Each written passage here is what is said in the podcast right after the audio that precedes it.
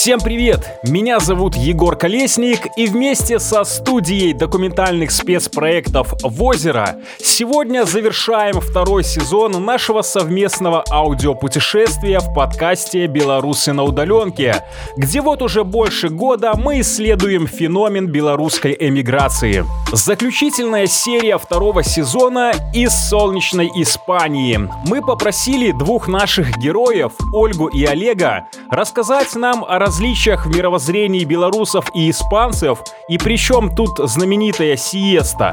Почему Барселона — это отдельный мир на Пиренейском полуострове, как увеличивается наша диаспора в испанских городах, и как так бывает, что 300 солнечных дней в году могут надоесть. Начинаем наш испанский путь, и перед стартом беседы напоминаю, что подкаст «Беларусы на удаленке» как первый, так и второй сезон, а у нас уже целых 14 эпизодов путешествий, и все они доступны на удобных аудиоплатформах и на YouTube-канале студии «Возера».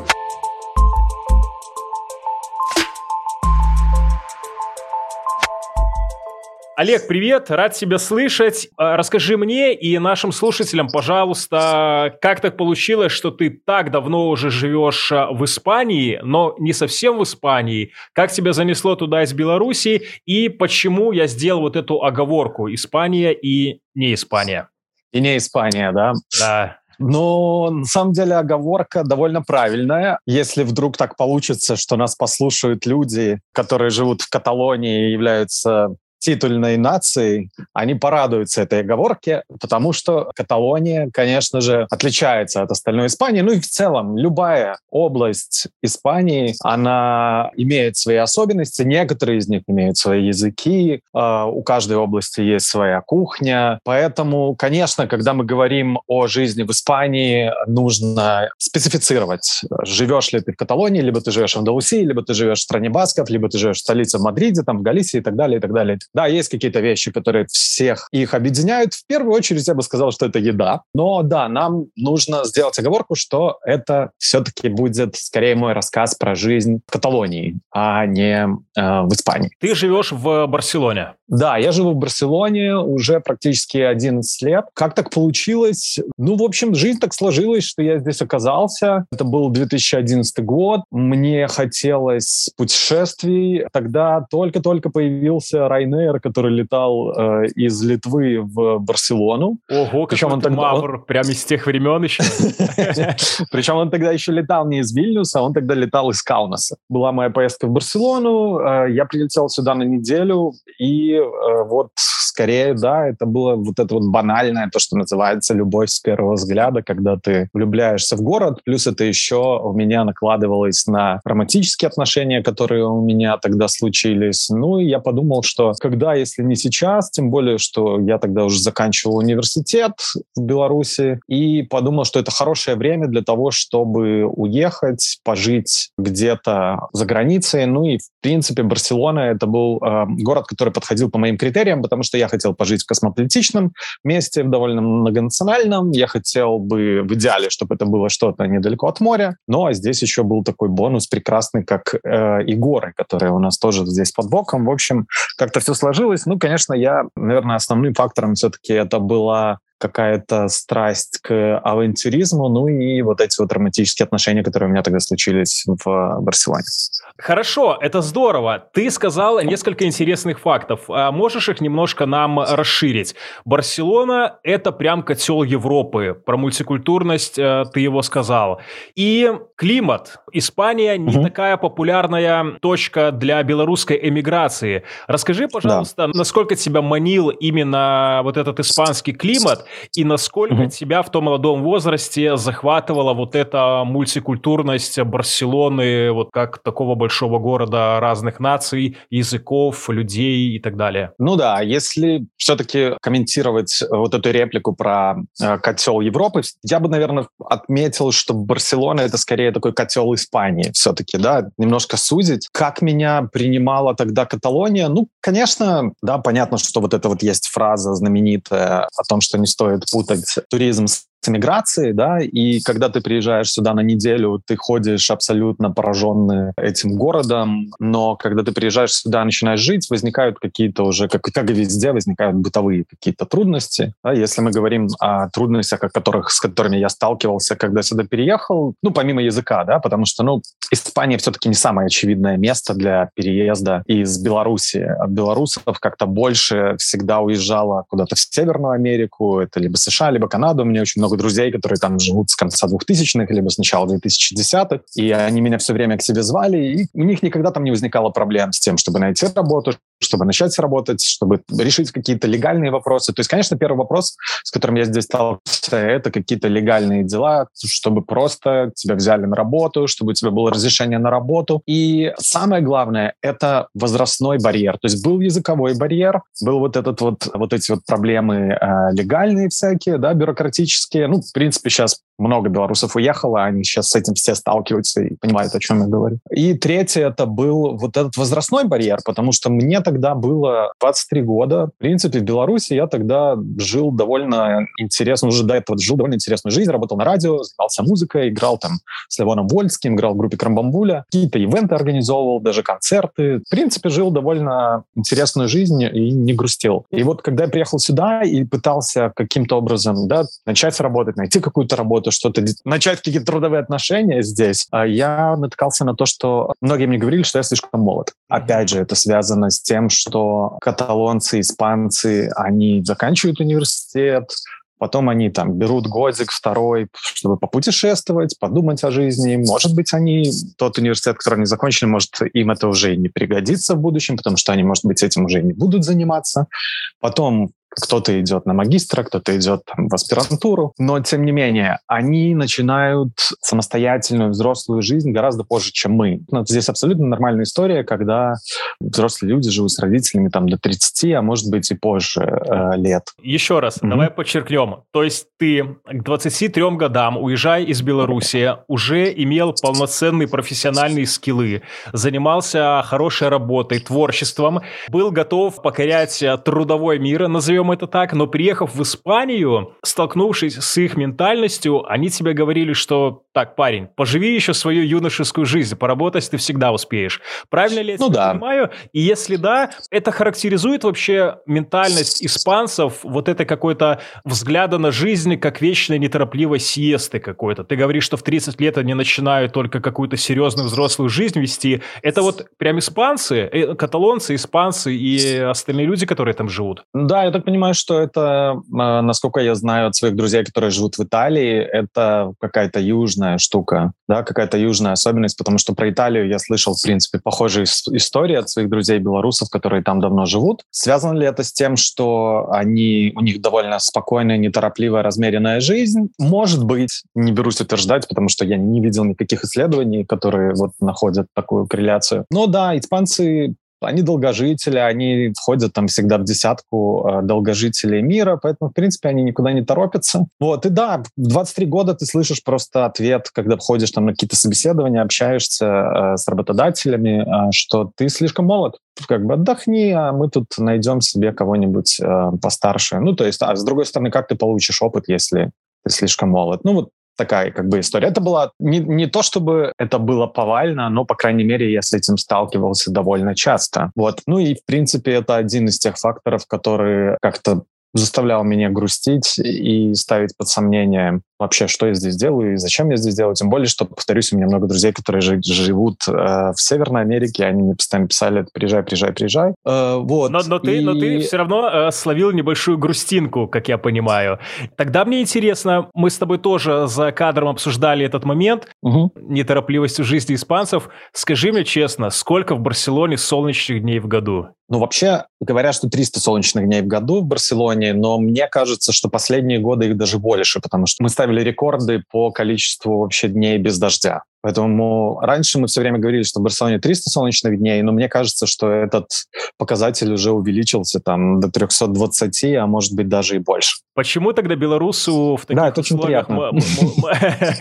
Я прям завидую тебе белой завистью. Почему белорусу, я понимаю, что это вопрос такой с улыбкой, но он довольно серьезный, почему белорусу может быть грустно в таких условиях? Белорусская диаспора вообще широка в Испании и в Каталонии, в Барселоне в частности. Ты тогда грустил, как я понимаю, может быть, и по родине, и по своим близким людям, которых у тебя поменьше стало. Расскажи мне, очень интересно получить твой экспириенс, когда столько лет назад ты приезжал в Барселону, сколько там было белорусов, и что представляет из себя белорусская диаспора сейчас? Ну да, я тоже просто сделаю небольшую ремарку. Я не скажу, что я грустил, да, скорее это была эмоция, скорее, наверное, мне было скучно. Да, во-первых, потому что первое время, после такой насыщенной жизни в Беларуси, когда, в принципе, ты всех знаешь уже давно в Минске, и ты занимаешься какими-то интересными вещами, то есть вот скорее я заскучал, не загрустил, наверное, а заскучал, скорее так, скажем. А что касается белорусов, 11 лет назад, по сути, диаспоры здесь не было. Да, были какие-то знакомые белорусы, с которыми мы периодически встречались, ходили на вино, обменивались какими-то мыслями по поводу, опять же, каких-то иммиграционных моментов и по поводу того, конечно же, мы обсуждали, что там происходит в Беларуси. Ну и вот тоже ради интереса я смотрел статистику по количеству белорусов в Каталонии. Она ведется с 2000 года, и в 2000 году в Каталонии жило 80 человек всего лишь, 80 белорусов. Да? Потом каждый год это число увеличивалось на 2. Там, в 2001 было 160, да? Потом там увеличивалось еще на 2, 320. Ну и только 2 раза этот показатель падал. С 2006 по 2007 там был отрицательный прирост белорусов, скажем так. И с 2020 по 2021, что, в принципе, понятно, потому что у нас был локдаун очень жесткий, у нас был комендантский час. Это все длилось очень долго, да, когда ты не можешь выходить на улицу после 10 вечера. И очень много знакомых экспатов, я не говорю не про белорусов, а вообще в целом очень много людей уехало из Барселоны. Даже если посмотреть общую статистику по количеству экспатов, то их стало чуть-чуть меньше с 2020 по 2021 год. Но сейчас в Каталонии живет, если я не ошибаюсь, 1500 человек, белорусов, и 500 из них живут в Барселоне. Привет, Егор. Я нахожусь в городе Малага. Это Андалусия, это самый юг Испании, дальше ниже только Африка. У нас тепло, замечательная погода в ноябре. Как так получилось? Мы переехали с мужем полгода назад, и вот полгода мы уже иммигранты. Вы переезжали из Беларуси? Да, мы переезжали из Беларуси, и опыта жизни как-то в других странах у нас еще не было. Расскажи, пожалуйста, почему выбрали именно Испанию? Я понимаю, что Малага – это тот город, где чуть ли не круглый год растут мандарины на улицах, но это довольно экзотическая точка для белорусской эмиграции. Как у вас так получилось с выбором этого города? С Малагой получилось забавно, потому что изначально нам очень нравилась Барселона. Барселона – большой город, есть море, то есть Мадрид – это столица, моря нет. Барселона – классный большой город, есть море. А в Малаге есть офис Кирилла, где он работает, это мой муж. Соответственно, офис предложил релоцироваться в Малагу, тогда был офис только в Малаге. Но вот на данном этапе это была Малага, мы решили Малага, почему бы и нет. Можно поехать в Малагу, давай поедем, давай попробуем, и решили готовиться к переезду. То есть правильно ли я понимаю, что это была такая рабочая эмиграция для твоего мужа, и ты как любимая жена вслед за ним, почти как жена декабриста, только не куда-то в Сибирь, а в более приятное место отправилась? Да, верно. Получается, Кирилл поменял фактически просто место работы, у него остался тот же проект. Я уехала из Беларуси, поменяла свой образ жизни, немножко привычный, но тем не менее все... Классно. Полгода – это такой период, когда все-таки есть вот эта эйфория от эмиграции, тепло, Испания. Как ты ощущала себя вот эти первые полгода, и как ты можешь, не знаю, проследить свое самочувствие вот от этой первой эйфории приезда? И каково твое ощущение сейчас? У нас, наверное, из-за того, что мы готовились, у нас не было такой прям резкого переезда, мы готовились, мы много смотрели, читали про город, мы бы понимали, куда мы едем. То есть мы меняли свои привычки, понимали, что есть такое вот сиеста, есть испанцы там маньяна, все вот это вот. Испанский расслабленный образ жизни, и, в принципе, было не так страшно переезжать, поэтому с какими-то трудностями сталкиваться не пришлось в виде неожиданных смен обстоятельств. Но в Испании, например, нам очень понравилось очень доброжелательное расположение людей к нам, как иностранцам. Люди всегда очень благодарны и очень вежливы и терпимы, когда мы говорим на испанском языке неправильно. Они не делают какие-то злые лица, они нас всегда поправляют, нам всегда помогают. Мы еще не встречались с никакой буллингом иностранцев. То есть тут как-то все очень терпимо, лояльно, и это помогало в другой стране ассимилироваться. Плюс компания Кирилла уже помогает с документами, помогает проще все осуществить тут. Ты про легализацию сейчас говоришь, да? Да, про легализацию, да. А расскажи, пожалуйста, какая ситуация с языком? Вы оба знаете испанский, либо вы уже учите там на месте в процессе, либо сложностей с каким-то начальным уровнем испанского там у вас нет? Испанский начала учить до переезда за 3 месяца с репетитором, мы созванивались раз в неделю. И так как я знала французский, испанский немножко легче, когда ты знаешь похожий язык, есть похожие слова, и уже проще понимать что-то. То есть фактически какие-то слова вот, уже понятно, в общем. Кирилл до этого не знал испанский, и мы начали его учить тут, в групповых вечерних классах, по 1,5 часа в день, 2 раза в неделю. Но в среде язык гораздо легче учится, и таким образом получается, что мы уже можем заказать в кафе еду, например, попросить счет, какие-то бытовые вопросы можем решить. Безусловно, когда ты звонишь куда-то по телефону в какую-нибудь службу, ты очень сильно волнуешься, готовишься, отжимаешься, там все это. И так эта проблема позвонить и на русском языке всегда была. Но тут еще надо прям вот подготовить себя к тому, что сейчас ты будешь опять чувствовать себя тупым, возможно, в какой-то момент просить еще раз тебе что-то объяснить, рассказать. И вот эта вот привычка с языком, конечно, да. Ехали без языка, в процессе учим на месте. По-английски тут не очень хотят разговаривать с нами. Но я слышала такое, что испанцы немножко стесняются за свой английский, так же, как и мы часто стесняемся за свой английский, потому что они думают, что они на нем плохо говорят, или не хотят плохо говорить на нем, хотят говорить хорошо, но у нас есть такая же проблема, что все люди не хотят говорить плохо на языке, который они знают. Мне кажется, просто и у нас, и у испанцев одни и те же учителя в школе были. Возможно. Ну, как будто бы есть такое вот, что вот они почему-то... Которые все время говорили, если не говорить идеально, то лучше тогда вообще не говорить, что, конечно... Вот, да, это наше любимое, это вот вообще проблема такая всех иммигрантов, и забавно смотреть вот уже так по прошествии полугода на тех, кто переехал тоже там пару недель назад или месяц назад. Они так немножко теряются, думают, что они там что-то плохо говорят. Я вот уже подрасслабилась немножко в этом плане, понимаю, что все делают ошибки, это нормально. Главное, что мы друг друга поняли.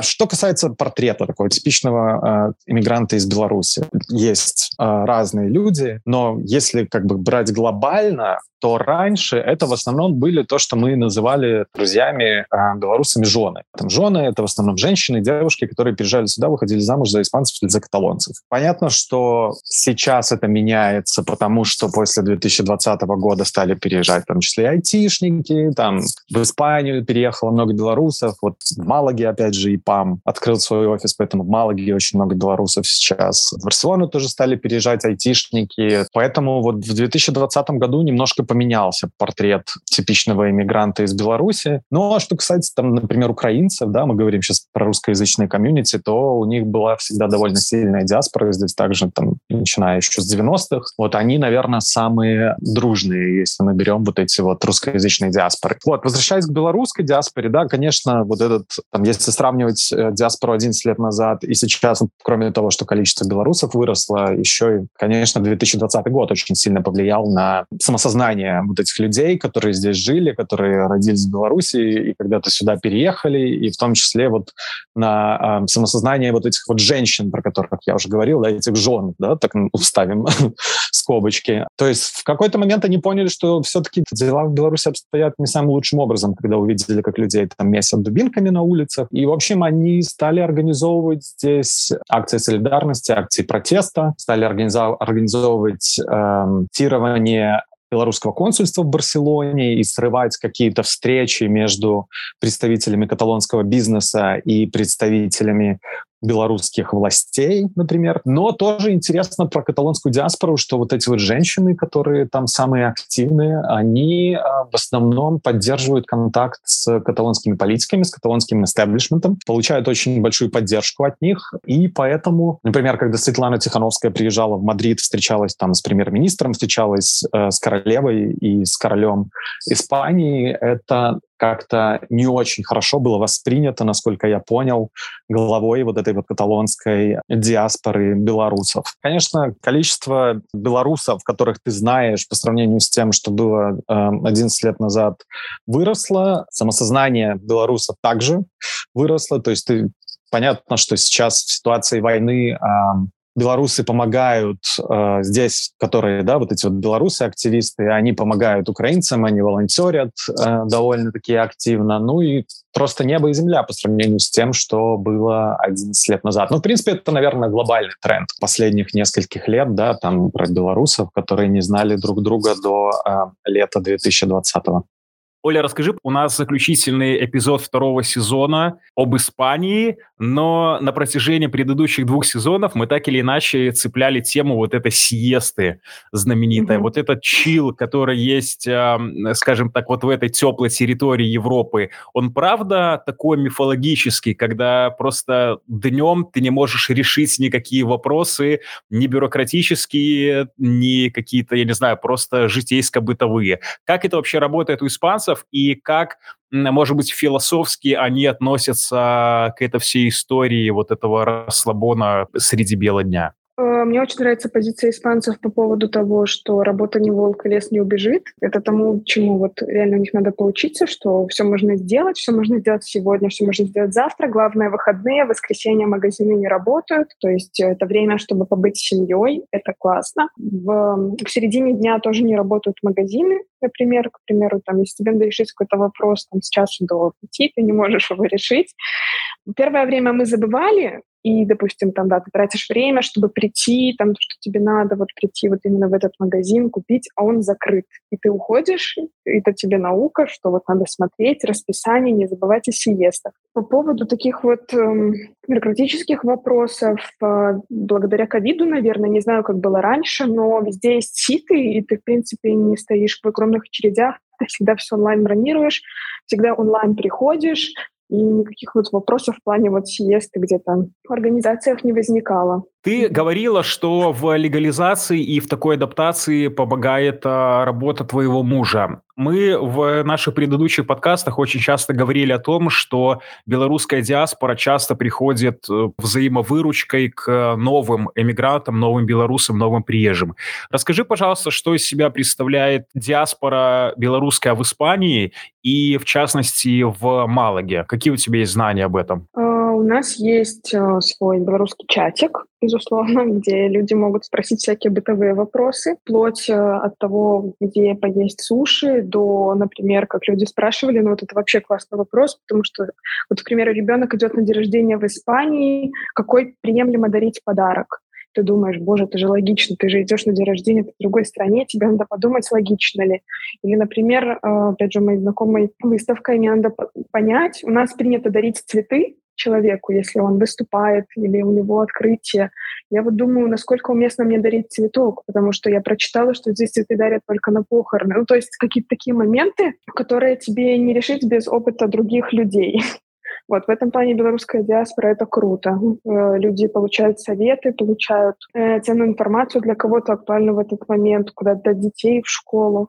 Это очень полезно. В том числе есть еще чат русскоговорящих людей, где и русские, украинцы, и белорусы в том числе. Тоже люди предлагают свои услуги, предлагают встретиться. Ты затронула тему, чуть вышла за рамки просто белорусской эмиграции. Расскажи, пожалуйста, как в последнее время коммуницируют между собой русскоговорящая диаспора белорусы, украинцы и россияне? Я не могу сказать, что были какие-то конфликты. Я, например, никогда не встречала. Я работаю фотографом сейчас на данный момент здесь, как фрилансер. Я работаю и с русскими, и с украинцами, со всеми. Никогда Не было никаких конфликтов, все прям как всегда.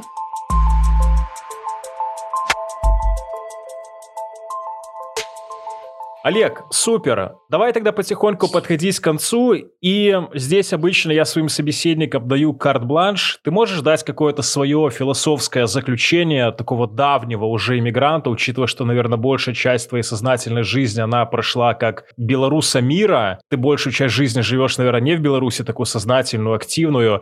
Что с белорусской эмиграцией? Вообще, ты сам как человек планируешь возвращаться в Беларусь, помогать, когда это будет возможно? Когда это будет безопасно, когда это будет актуально, либо мы уже должны воспринимать себя как таких белорусов мира, которые растеклись по всей планете и могут как-то работать на благо и имиджа Родины, и в целом на благо Беларуси где-то за ее пределами. Какие у тебя мысли вообще на этот счет? Да, получается, что третья часть моей жизни прошла в Барселоне, и когда меня спрашивают, кто-то чувствую ли я, кем я себя чувствую белорусом, я себя чувствую испанцем, каталонцем, барселонцем. Вот скорее, если говорить про мое внутреннее самоощущение, я чувствую себя уже барселонцем, потому что, все-таки третья часть жизни, и это большая часть моей сознательной жизни была прожита здесь. Поэтому, конечно, когда я приезжаю в Барселону, я чувствую себя максимально дома. Поэтому, да, я чувствую себя барселонцем, но я чувствую себя белорусом. От Беларуси за эти годы я не отрывался и все-таки продолжаю работать на благо Беларуси, что-то делать,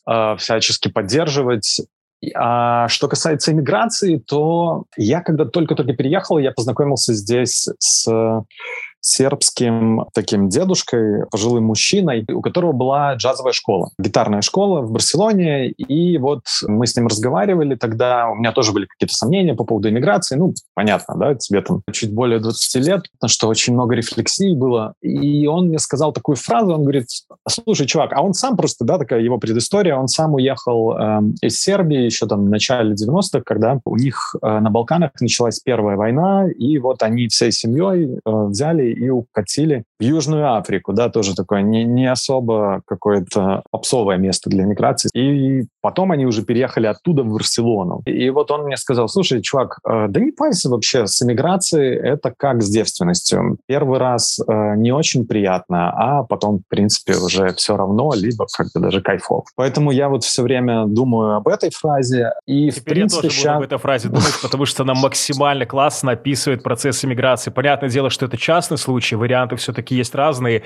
но как минимум она с такой, знаешь, позитивной коннотацией, и это немножко заставляет не пугаться этой миграции. Классно, классная метафора. Да. Ну и в конечном итоге это же не конец жизни, да, то есть ты же не умираешь. Это раньше было, наверное, в Советском Союзе, когда люди уезжали там куда-то в Америку, в Израиль, потому что им нужно было сначала получить разрешение на выезд, да, чтобы тебе просто разрешили покинуть страну. И, наверное, вот там поколение наших родителей, с которыми у нас такой большой generation gap, что называется, наверное, для них очень часто вот этот вот отъезд, это было сродни какой-то смерти. Просто, да, что все, ты уехал, мы тебе ставим крест. Нет же, да, мир поменялся, все поменялось. Конечно, у нас, белорусов, сейчас есть своя специфика, но будем надеяться, что это все скоро немножко поменяется. Извини, перебью. Я недавно прочел фразу, подписали как то, что она принадлежит Аристотелю, и она так вдохновила меня. Даже тогда он говорил о том,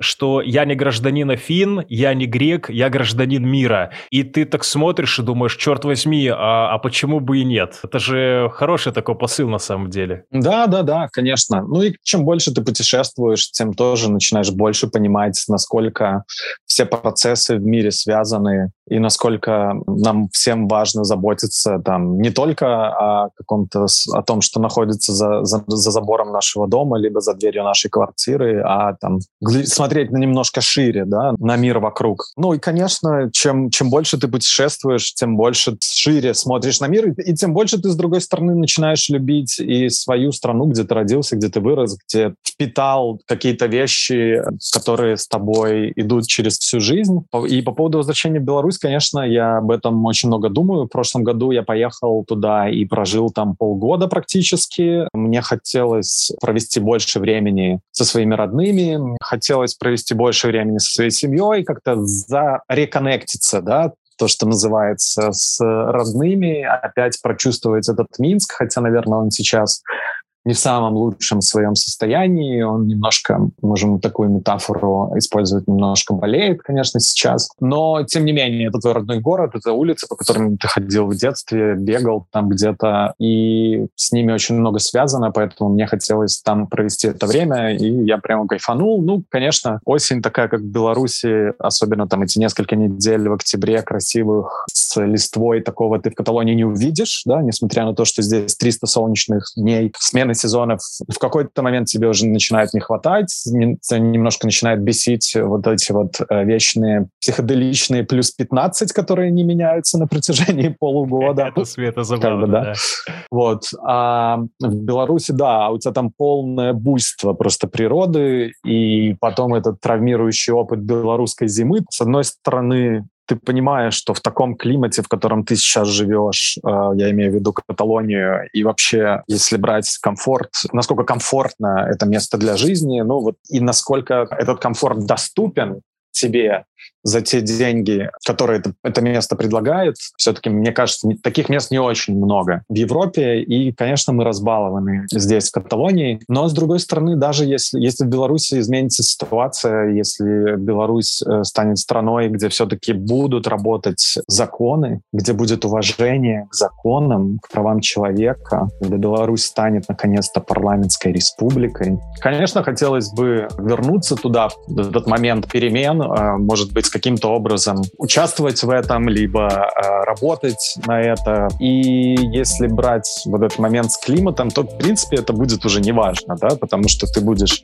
в своем любимом месте, ты будешь со своими единомышленниками, соратниками, и вот этот холод белорусский, он будет не так важен, потому что у нас, конечно же, будет греть тепло человеческого общения.